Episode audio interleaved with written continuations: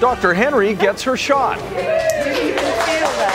The emotional moment for frontline workers. I've been praying for this to come for a very long time, and it's just very overwhelming. The youngest victims of the pandemic. We went through so much in a short period of time that we don't want any other parents to have to go through the same thing. A little girl recovering from COVID 19's mysterious complications. And ice bombs and broken windshields. All of a sudden, my windshield just buckled in, and I just became hysterical. Drivers wonder how preventative measures failed again. You're watching Global BC. This is Global News Hour at 6. Good evening and thanks for joining us. Today marks the third day in a row that BC has posted fewer new COVID 19 infections. There's still a long way to go, but the data certainly is encouraging. Let's take a look. We have 444 new cases. That's our lowest daily case count since the surge began November 5th. Total cases in BC are 47,510. Sadly, 12 more people lost their lives, which means 777 people have now died from complications of the virus. 357 are in hospital, 84 of them in the ICU. 36,094 people are considered recovered. And that leaves us with 9,481 active cases and 9,723 people in self isolation. We'll bring in Keith Baldrey right now. Keith, uh, more context on those numbers, obviously. Now, mm-hmm. the daily case count, as we mentioned, is the lowest since, since the surge began, but uh, often that has a lot to do with testing. Yeah, there wasn't a lot of testing yesterday, just a little more than 6,000 tests. I think a little more than 6,000 the day before. But it is encouraging. Our positivity rate remains low. Uh, so the numbers are trending in the right direction, but we're, we're sort of uh, leveling out, but at a higher plateau than it really is uh, people are comfortable with. But the active numbers, I want to take a closer look at those 9,400 plus active case numbers because it tells a story of how the geography of COVID 19 has shifted in the last month in BC. Take a look at the current active cases, and how they break down geographically. Surrey, again, right now is the epicenter of the pandemic with the lion's share of the cases, 75%, and the biggest growth rate. But take a look at the next two categories. Uh, the interior health and northern health has suddenly surged past Vancouver coastal and Vancouver Island. Uh, Vancouver coastal actually having a decline in active, ca- uh, uh, active cases in the course of a month, and where we're really seeing increases in the interior and the north and a decline on Vancouver Island as well. This has been a pattern that was developed about three weeks ago, and it's becoming enhanced. Vancouver coastal, it's great news. If you've got a big populated region, such as Vancouver Coastal, but basically leveling off like this, that means it can be done in other health authorities as well. So fingers crossed, we're going to start seeing this in the other health authorities as well. Just not seeing it right now, but again, it's encouraging. The last three days have been below 550 cases a day. We haven't seen a pattern like this for a long time, and hopefully it's not just a, you know, a, a, a anomaly. Uh, it's going to be something that's actually real going forward. But again, we'll know more when we test more. If we test more and don't find as much COVID, that's going to be great news, but we're not there yet. Got to keep the trend up through Christmas, too. And exactly. That's going to be tough. All right. Thanks very much, Keith. Now to that huge moment in the COVID 19 fight, BC's top doctor getting her vaccine today. Should I pose for the shot? okay. Yep. There we go. Dr. Bonnie Henry was vaccinated with the Pfizer vaccine this morning in the Island Health region. Her shot followed a long term care worker who was the first on Vancouver Island to be vaccinated. BC's first batch of the vaccine has been allocated to the hard hit healthcare sector, especially those who work with seniors. Both said the shot was fairly painless and similar to getting the flu shot. How does it feel? It feels we all have to or should get it done. So to be a role model, it'll be good. You know what? Physically, I barely felt a thing at all. But you know, mentally, this is so important. And I'm so grateful to the team here. And it's really my way of showing how confident we are in the vaccine. Dr. Henry is encouraging everyone to get vaccinated as more doses become available in the coming weeks and months. A little girl in North Vancouver is finally home after spending days in hospital battling a rare syndrome linked to COVID 19. Her family given the best gift they could ask for just days before Christmas. Rumina Daya has more on Jillian's fight and what we know about the multi system inflammatory syndrome. 10 year old Jillian Rondeau is a little tired, but feeling great, says her extremely relieved father. She came home from the hospital yesterday afternoon and has been in good spirits since and catching up on lost time with her siblings. Jillian contracted COVID 19 in November, along with most of her family. About three weeks later, just when everyone thought they were in the clear, Jillian's condition worsened. First week of December, she started complaining about a tummy ache and a, and a fever. Uh, so my wife Tara uh, did what she could and, and, managed the fever as best as she could, and then we just felt it was time that we uh, reached out to our family physician, uh, who then uh, referred us to Lionsgate Hospital to get some X-rays done. The little girl who has light asthma was diagnosed with multisystem inflammatory syndrome for children. MIS-C is a very rare condition linked to the COVID 19 virus. Jillian was rushed to BC Children's Hospital where she spent 10 days. You don't ever expect your kids to get sick and to this extent, and it happened so quickly to us. Uh, and we went through so much in a short period of time that we don't want any other parents to have to go through the same thing. The health ministry confirms four cases of the rare syndrome in the province. A small number, says BC Children's Hospital, given more than a thousand children have contracted COVID 19. It's not something parents need to worry they're going to miss it, says Dr. Kevin Harris, a pediatric cardiologist at BC Children's. It's a case where the child would appear very sick and parents would be bringing their child to the doctor for evaluation.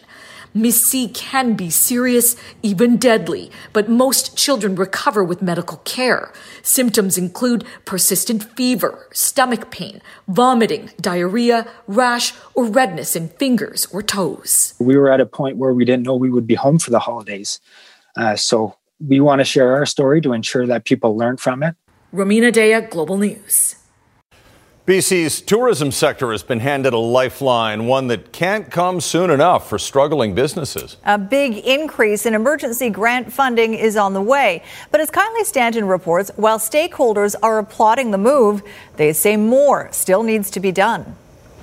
Between the empty cruise ships, airports, hotels, and restaurants, tourism in British Columbia is a shell of what it once was leaving the sector that was generating $2.5 billion a year in revenue desperate. Uh, it is no secret that COVID has been hard on people working in the tourism sector. In response to recommendations put forward in a report by the Tourism Task Force, the provincial government announced Tuesday help is on the way. A total of 105 million is now designated for people and businesses who work in the tourism industry. But the clock is ticking.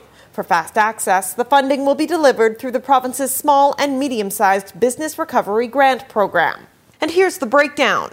55 million is being added to the 50 million made available back in September. 100 million of that will go to a dedicated funding stream for tourism businesses. The remaining 5 million is earmarked for BC's indigenous tourism sector. This gives me confidence that indigenous operators have a chance to survive this crisis. But the funding falls short of what the sector has been calling for. It estimates 680 million is what's needed to survive. There's also concern larger businesses not eligible for relief are being left behind. The fear is once the tourists start to return, there won't be anything to come back to. We need those businesses to survive. And right now, it is very, very certain if they don't get relief measures that they will not survive. While the application process is being streamlined and simplified, critics say there's still too much red tape and it's too little, too late. This government doesn't take action immediately.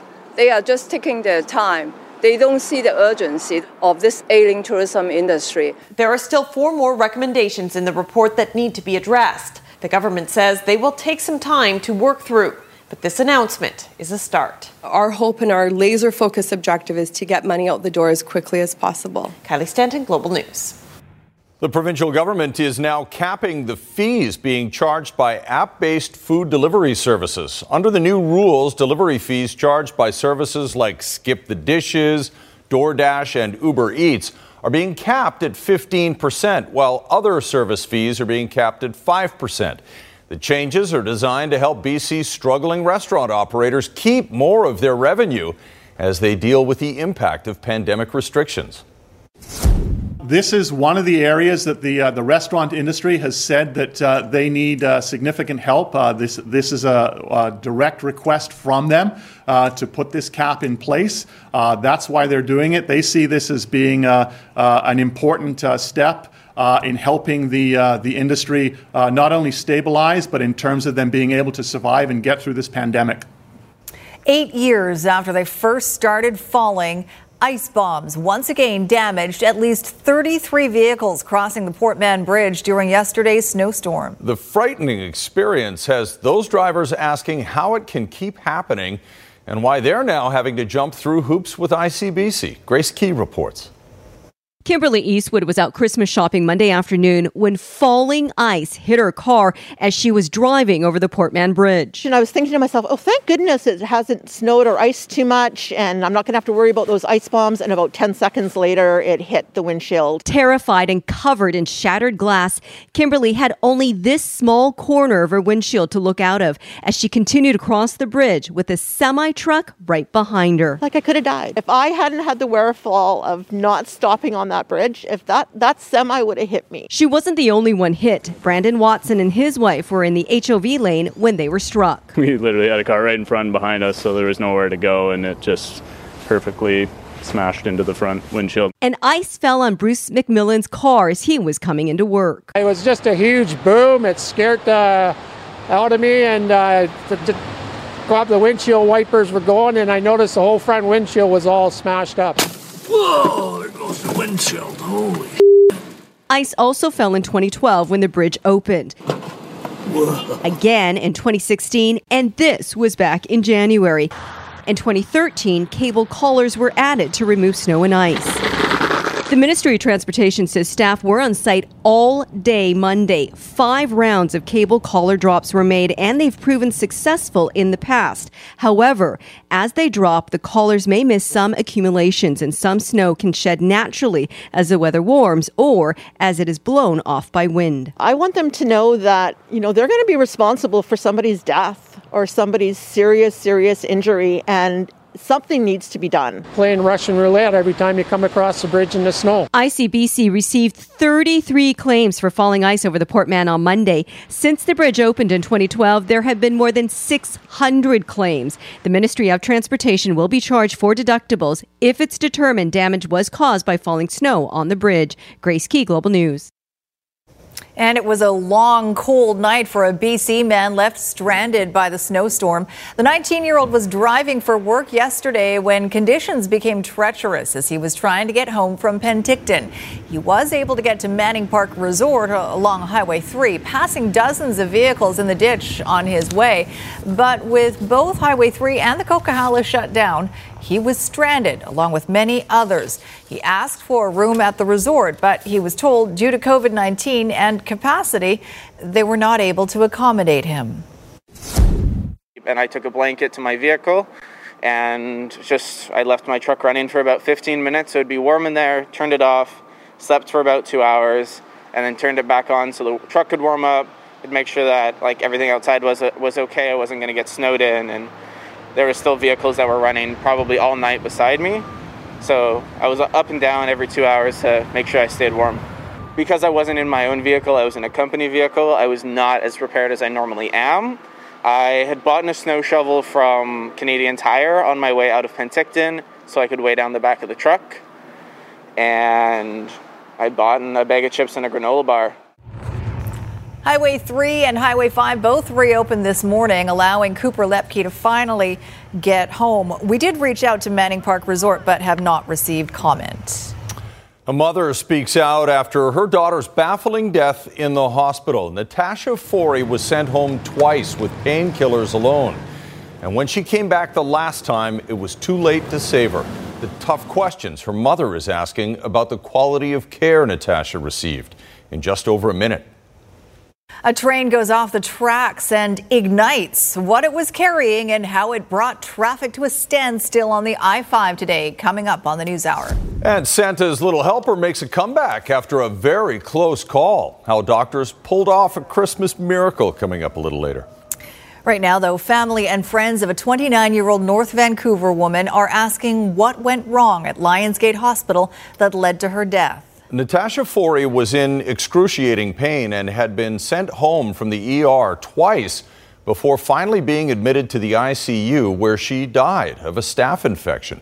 Nadia Stewart reports. The circumstances surrounding the death of Anne Forey's daughter have her questioning BC's healthcare system. I was crying, and she said, Mom, don't cry. And those were actually the last words that my daughter said to me. On October 2nd, Natasha Forey went to Lionsgate Hospital complaining of pain from a cyst. It was drained and she was sent home. Then on October 9th, just one week later, the pain returned, this time even more excruciating. After spending the day in the ER, she was eventually sent home with painkillers. But the following day, she could barely walk, to be honest. Natasha's friend Lindsay Scott drove her back to Lionsgate. By the end of the day, she was sent home a second time. On the morning of October 11th, the 29 year old called her mother. She was having difficulty breathing, the pain increasing. An ambulance took her back to Lionsgate again, where her condition deteriorated, and she was moved to ICU. This time, her mother was allowed in, and it was a conversation with one of the doctors that first raised a number of concerns. And I said, Well, could this have anything to do with the cyst on October 2nd that was drained? He's, he seemed quite surprised and said that that was the first they'd kind of heard of that, which, you know, was very alarming to me because it's like it's in her chart. Not long after this exchange, Natasha was rushed into surgery, an exploratory procedure to determine whether this was a flesh eating infection, Forey says. But Natasha did not survive, going into cardiac arrest and dying in the OR. An autopsy revealed the presence of a staph infection, one Forey says should have been caught sooner. The staph infection did go up into the stomach and then into the lungs. Her x ray on the Friday was clear, and the x ray on the Sunday was full of fluid. I believe that Saturday was her last chance uh, to turn this around, and had they not sent her home on the Saturday night, like 1 a.m., she might have had a fighting chance. Even though the family gave its consent for Vancouver Coastal Health to speak with us, they declined, saying an internal review will help them improve care. But the family says Natasha's death was preventable, adding insult to injury. So unless she's a breadwinner, uh, there's there is nothing that they can do. I was shocked. You know, I was shocked, and you know, the more lawyers I called, and the more I heard this, the angrier I got. BC's Family Compensation Act stipulates that unless the deceased has dependents, there's no legal recourse in cases where wrongful death is alleged. This despite the BC Wrongful Death Law Reform Society having already proposed legislation. The family is now calling for change, hoping government is listening. Nadia Stewart, Global News. And in an email to Global News, a spokesperson from the Ministry of the Attorney General says government plans to examine the concerns raised by Forey and others, adding they believe there is a need for reform in this area. The statement goes on to say this is a priority for the ministry, which plans to address it in this current mandate. The Vancouver Island Integrated Major Crime Unit is investigating the sudden death of a child near Tofino. Due to privacy concerns, few details are being released, but here's what we can tell you. The child suffered serious injuries on December 13th in the Ty-Histanis community, located on the north end of Long Beach and home to members of the Clayoquot First Nation. The two-year-old girl was taken to hospital but died of her uh, t- died of their injuries, died of her injuries on the 16th. Other children from the same home have now been temporarily placed elsewhere. Our major crime is working with uh, the Tofino RCMP, Vancouver Island General Investigation Section, uh, BC Coroner Service, and other child protection agencies, uh, all in partnership on this matter to determine what um, what happened. Um, we have been in close contact with um, members of the reserve that are in that area, um, working together to come to some sort of determination of what happened on December the 13th. Just ahead, the resolution to a terrible case of animal neglect. We're dealing with the most vulnerable, most sick animals I've ever dealt with in the shelter. What's next for the woman who caused so much suffering? Also tonight, new developments in the Bute Inlet landslide, unlocking the secrets of a natural disaster no one saw. On the North Shore, eastbound Highway 1 is very congested as everyone leaves the uh, mountains today and heads home. We've got delays from 22nd Street all the way to the Ironworkers Memorial Bridge on the upper levels, Highway 1. This week, save on hundreds of perfect gift ideas for everyone on your list at your local home hardware. Come home for Christmas and save big this holiday season. In Global One above Highway 1 in West Vancouver, I'm Amber Belzer. We're learning more tonight about a massive landslide that happened in the coast mountains of BC. The Hakai Institute, known for its long term scientific research, released this video of their findings when they flew over the site. They say the landslide happened near Bute Inlet at Elliott Lake back on November 28th. The movement caused a shock that was equivalent to a magnitude 4.9 earthquake and sent 20 million cubic meters of material into the lake the whole area was just torn apart so that almost everything that was living in that ecosystem, whether it would be the forest, whether it be the salmon that are in the uh, in, in, in the in the in the creeks and, and the rivers, every living thing in that um, uh, that entire ecosystem is going to be uh, have um, you know significant impact from this event. The Hakai Institute says it will continue to monitor and scan the area to see why this happened and if it's possible that it could happen again. A rally is about to get underway in Surrey right around now to support a labor movement half a world away. The BC Federation of Labor is throwing its considerable support behind protesting farmers in India. Our Julia Foy is live with more on what this is all about and why it's attracting so much support here. Julia. Well, Chris, I'm here at the corner of Nordel and 120th in Delta, and the horn honking has already begun. There's a small group of people with signs that are here gathered to show their support for Indian farmers. Now, a number of vehicles are expected to come and jam into this area over the next hour or two, all in solidarity. Now, this is just the latest protest. We've seen several over the last couple of weeks, including one as recently as Sunday outside the offices of Facebook. And of course, this all began about a month ago in India. Thousands of farmers walking, protesting, very concerned about new legislation that was brought in by the government that they feel will impact their livelihoods. Now, one of the main reasons that this protest is different is that a number of members of local labor organizations have come and joined forces with them. And this is, we had a chance to speak to Sussanne Skidmore just a few minutes ago about why they wanted to join the fight you know, the calls on social media for local labor to show up and support these workers um, came, we said, yeah, of course, we support these workers. We'll come out and support the local community activists who are out here on the streets. And they've been out for like a month trying to build solidarity for these workers. Now, if you live or travel through this area, expect it to be quite busy over the next couple of hours. We'll be chatting with a few folks in the next little while, and we'll bring you all the latest details later at 11. Back to you. All right, Julia Foy in Surrey. Thanks, Julia. A Princeton woman has been ordered to pay tens of thousands of dollars after nearly 100 animals were seized from her property. Global Shelby Thom has more on the woman's history of neglect and why her fight to get the animals back is over.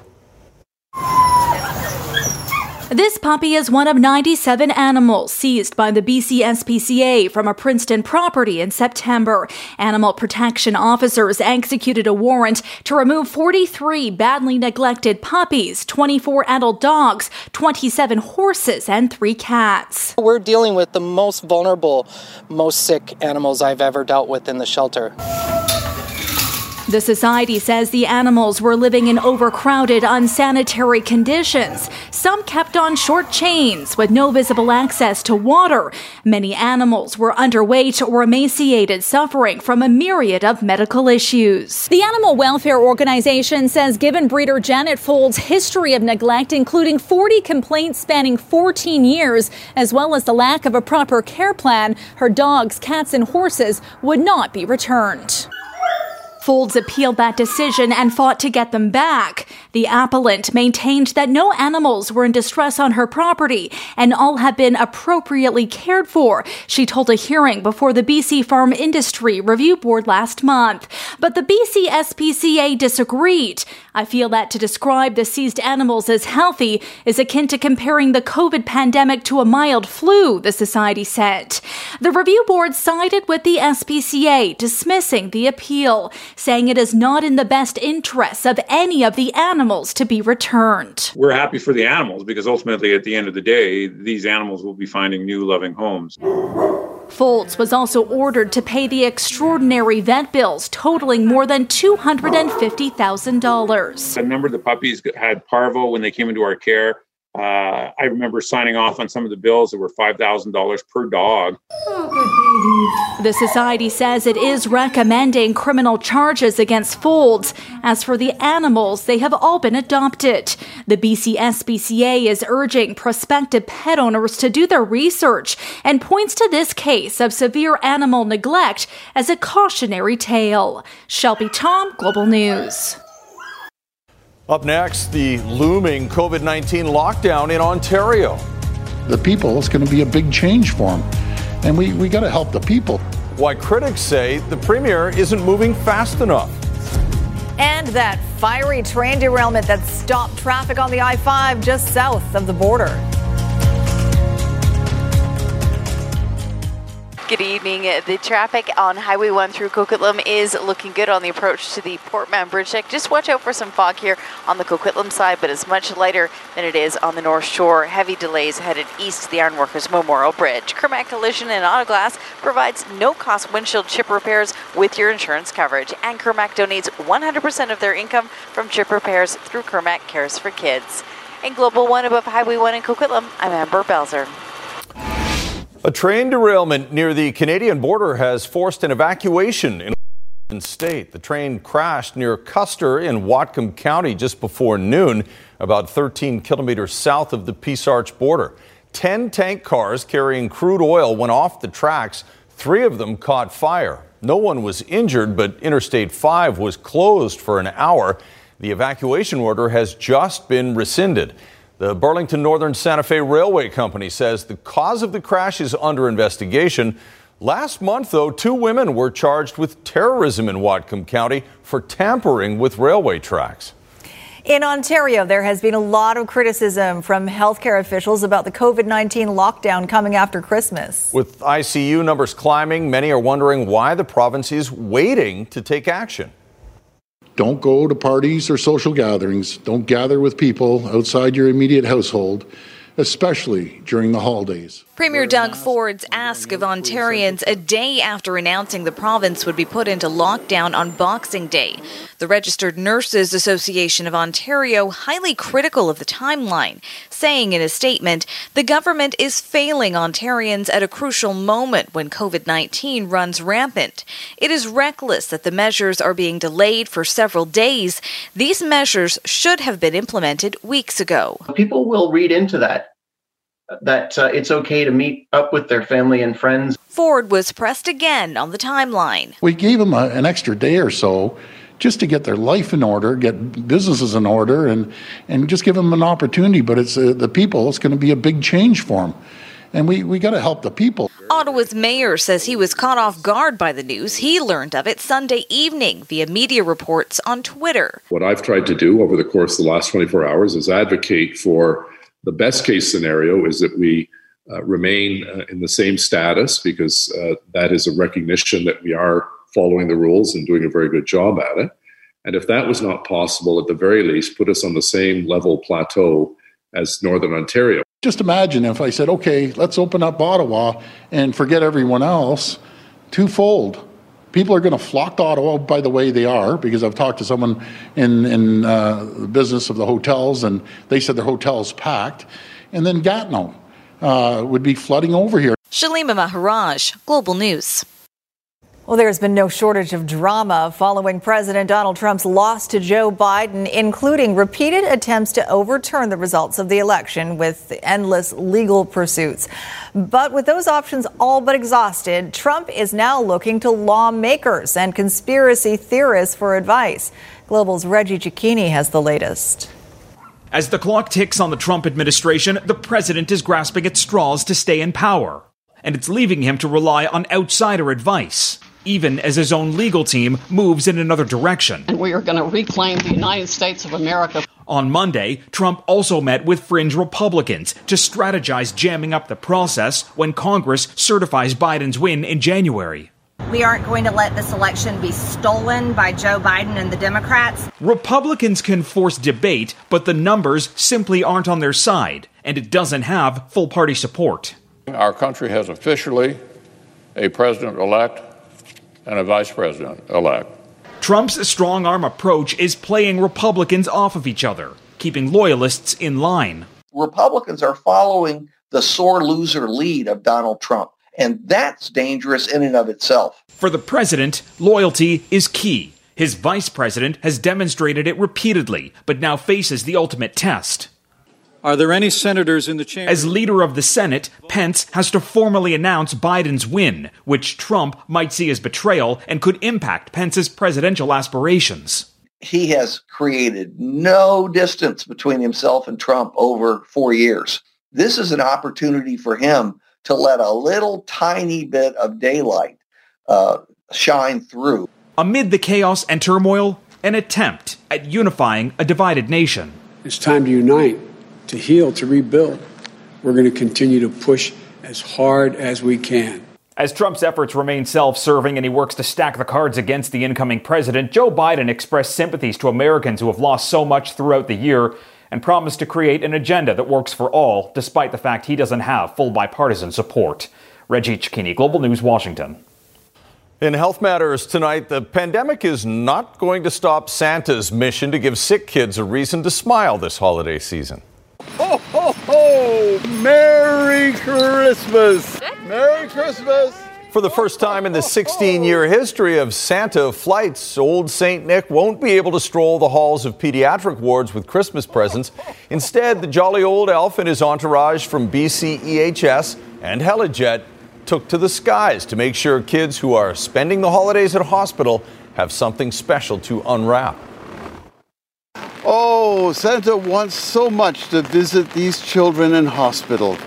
It would be wonderful, but we have to be safe. The one thing I want all the children in hospital to realize is that no matter where you are, Santa won't forget you. Santa dropped off the delivery on the helipad at BC Children's Hospital before setting out to other facilities. The gifts will be handed out by staff later this week. Coming up, Santa gets gets the greatest gift ever. uh, we got the call that there was a, a new heart available for me. How this jolly old elf survived a brush with death. And coming up in sports, the kid from Cultus Lake whose career is going downhill fast. Quite an emotional day for a Kelowna single mom. A car dealership in West Kelowna gave her and her children the gift of a new set of wheels and with it, a fresh start. Jordan Lucas is a former addict who used to live on the street but has worked hard to rebuild her life. Without a vehicle, she was taking her baby to daycare on the bus and then heading to work herself. But this new vehicle is not only helping her get around, volunteers also packed it full of Christmas gifts to make sure her holiday is bright. It's it's going to be able to help me with my job. it's going to be able to help me get my daughter to daycare and to have access to my other daughter even more and it's just it's proof to know that like I've come this far. You know, it's one of those things that people don't realize uh, how much you need a car until you don't have one. Today we're changing that and giving her a step up. And happy to do it. So it's a great day. Oh, that's sweet. The little girl looks like Cindy Lou Who. She does. Those little pigtails. Exactly. That is what you call Fahrvergnügen, I guess. Folks, what you remember that? You oh remember yeah. The, remember the what thing? was it again? Fahrvergnügen. But what did it? I mean, it was like a general good feeling of enjoyable driving. Oh, oh. right. I did. That was their campaign. That right? was their campaign. I thought it was hair sticking up. Could have been No. that too. All right, Yvonne's here with a look at uh, at the weather, and oh wow, what a beautiful look at the mountains this morning. Yeah, what a difference a day makes. We had a significant amount of snow, and this was some uh, video that was captured by our cameraman, Pat Bell. It was gorgeous out there. Tough gig for him today, but it was spectacular uh, with the fresh snow on the mountains, with many of the local mountains seeing upwards of 20 centimeters. And if you're traveling in the mountain passes, we had a range between 45 and 70 centimeters. A quick glance of what we did see today on Mount Seymour, another gorgeous shot. This one was captured by Gail. Snowshoeing today, Eagle Mountain early this morning, taken by Luke, and in Chilliwack. Stunning out there. We had a few spots as well with gorgeous shots showing us the fog. We've got dry conditions right now. Temperatures are sitting at two. It is going to cool off overnight, chilly. Keep in mind we're down to minus one. We're seeing a nice break now for the southern half of the province. A ridge of high pressure is building in, but this next weather maker is taking aim along the north coast, and we've got a few watches and warnings. The bulk of the rain is going to start to fall overnight, leading in towards the morning hours and inland tomorrow. We do have snow and a significant amount accumulating through the day, and a few spots continuing towards Thursday. Now, Here's the following warnings that are in red. That's the wind warning. White, that's where we're seeing the snow. For the north coast, southeasterly, 70 and up to 90 kilometers per hour. Snowfall, Kitimat, areas near that area up to 15 centimeters through the day, easing off tomorrow night. And areas near Stewart could see up to 30 centimeters, and that'll taper off through the day on Thursday. So a heads up, wet and windy, but snow inland, heavy at times along the northern half of the province. That's where we're seeing the action for tomorrow. It's a mainly cloudy sky across the central interior, much of the southern half, a nice break, especially if you're traveling along the mountain passes, a clearing with some sunshine in the mix. We're looking at fog once again for many spots across the south coast and that cloud cover. It'll be for the morning hours, and then as we get in towards the afternoon, sunny. So far, looking ahead on Christmas Day, it looks like we may have rain late in the day and a blustery one with a few flurries popping up on our Saturday. All right, tonight's Central win- Windows weather window a gorgeous shot and a fun one. This one was captured in Saanich So thank you so much, so much Marie. Cool. She's getting creative there. I like it. All right, Squire is here. What you got for us, Squire? Well, yesterday we showed you how uh, BC's Reece Howden won gold in a World Cup ski cross event. It was more than I uh, kind of hoped for, for for this race. And now he's on top of the overall standings, which I also think is more than he hoped for at this point in the season. Also, coming up after surviving a health scare, this mall Santa gets back to doing what he loves. Yeah, Terry's chocolate orange, one you smack on the table. that's the one. That's one of the great stocking stuffers of all time. Replaced now by After Eights in our household, anyway. But Why not both? Good point. Let's move on to Squire now. After eights are also a strong move. Strong move. Ovations, Strong ovations. move. Ovation chocolate mint sticks. That's good, Mm-hmm. too. Uh, no word yet on what the uh, various medical health officers around this country think of the NHL's rules and ideas to keep players and team officials safe and the public safe in the upcoming NHL season. We should know this week before Christmas, and we'll see if they all give the go ahead or if only a few of them give the go ahead. Now, when Canada faces Russia in their only pre tournament exhibition game for the World Juniors tomorrow, Devon Levi will be Canada's starting goalie. This doesn't mean he'll be the main goalie throughout the tournament, but he gets the best chance to stake his claim at being number one. And to get him ready for it, he got a phone call from a former star goalie, one that we all know pretty well. One of the one of the biggest messages or most touching messages I got was from Roberto Luongo. He he works with the Florida Panthers right now, and that's that's where I'm drafted. And we've been in contact past few weeks, and he's talked to me multiple times. And the biggest message he he told me that that really stuck out to me was enjoy the moment. There might be a lot of pressure, but you only get to live that pressure once, and pre- pressure is a privilege. So I'm just super excited, and he's, his. Uh, his message his match his message really really touched me just enjoy the moment Speaking of enjoying the moment and pressure and all that sort of thing, Steve Nash's first game as a Brooklyn Nets head coach, the NBA season is underway, and he has a healthy Kevin Durant at his disposal, and that means an easy win over Golden State in game one. His former team, Golden State, Kevin Durant, just dropped 22 on them. Not a huge number, but he only played 25 minutes. This team, if he stays healthy and if Kyrie Irving keeps his head together, is going to be tough to beat in the East.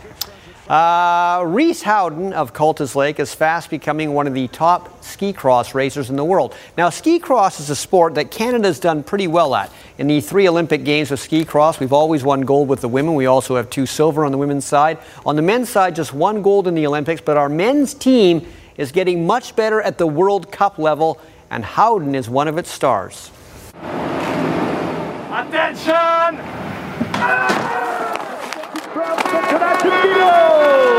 For me, pretty much, I wanted to get it into the semifinals every race if if if, if I could.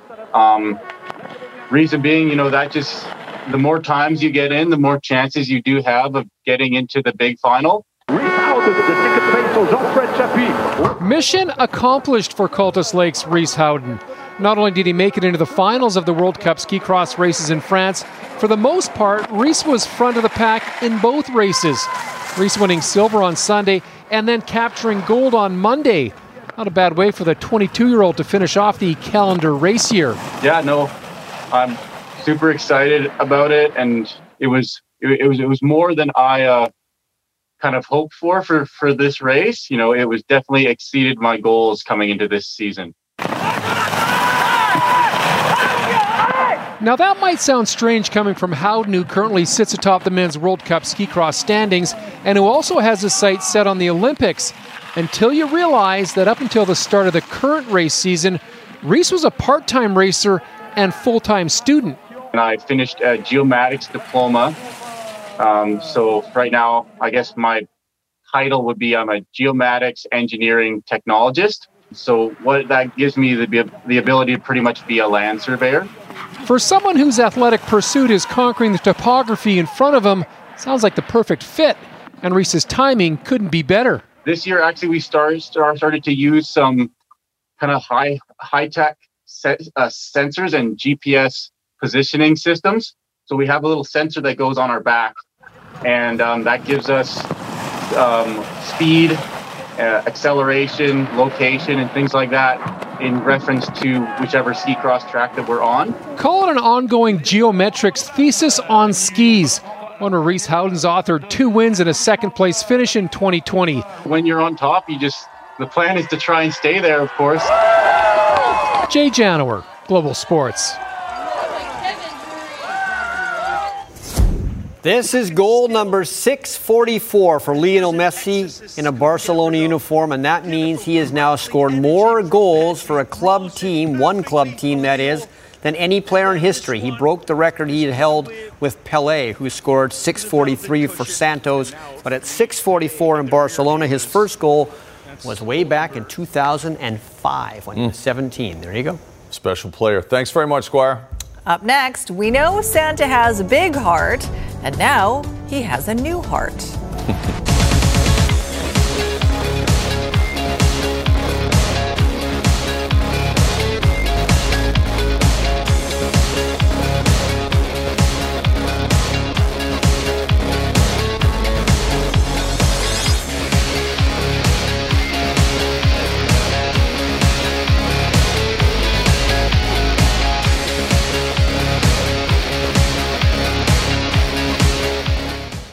kids, as Santa Claus is busy making his list for his trip from the North Pole later this week, his many helpers are also busy making last minute preparations. And one man who's played a big role in helping Santa here in Vancouver has a lot to be grateful for. Ted Field explains. It's the time of year Santa is usually getting ready for his big sleigh ride, but 2020 has been different. Santa's friend Chris Pedler is just happy to be here after suffering from congestive heart failure. I had uh, actually uh, uh, passed away uh, uh, for 10 minutes and they revived me. Doctors told him to get his affairs in order, but he said there had to be another way, and he was referred to St. Paul's Hospital. They put him on a ventricle assist device to keep him alive. And last year he did Santa duties at the hospital. I tucked my VAD underneath my outfit here and uh, and all the cords that go with it, and uh, nobody was uh, any the wiser No, none of the kids ever knew that uh, I had uh, any heart problems at all. Then, just after Christmas, he got the call. A new heart was available, and he had a transplant. He wants to thank the family who gave that amazing gift. You've given me the opportunity to to live a new life and to be able to spread the magic of Christmas to all the boys and girls and families. It's just really special. Uh, It's an incredible gift, and um, you know, I, I feel lucky to be working in in this position with these patients. And Mrs. Claus is pretty happy to have Santa around. Be thankful for all the things that you have. Ted Field, Global News. Ho ho ho! Merry Christmas. couple of cardiologists on the nice list. Oh, they always are. Sure. They always are, but that's a little insurance, I'm sure. All right, final word on the weather. More sunshine, Yvonne? Yeah, we just have fog for the morning. It'll be chilly over the next two, and then sunshine for the afternoon. It should be dry for Santa on Thursday night, Christmas Eve, and then on Friday for Christmas Day, we may have a few showers, a few sprinkles out there. All right. Thanks very much, Yvonne, and thank you for watching. Have a great night, everybody. Good night, all.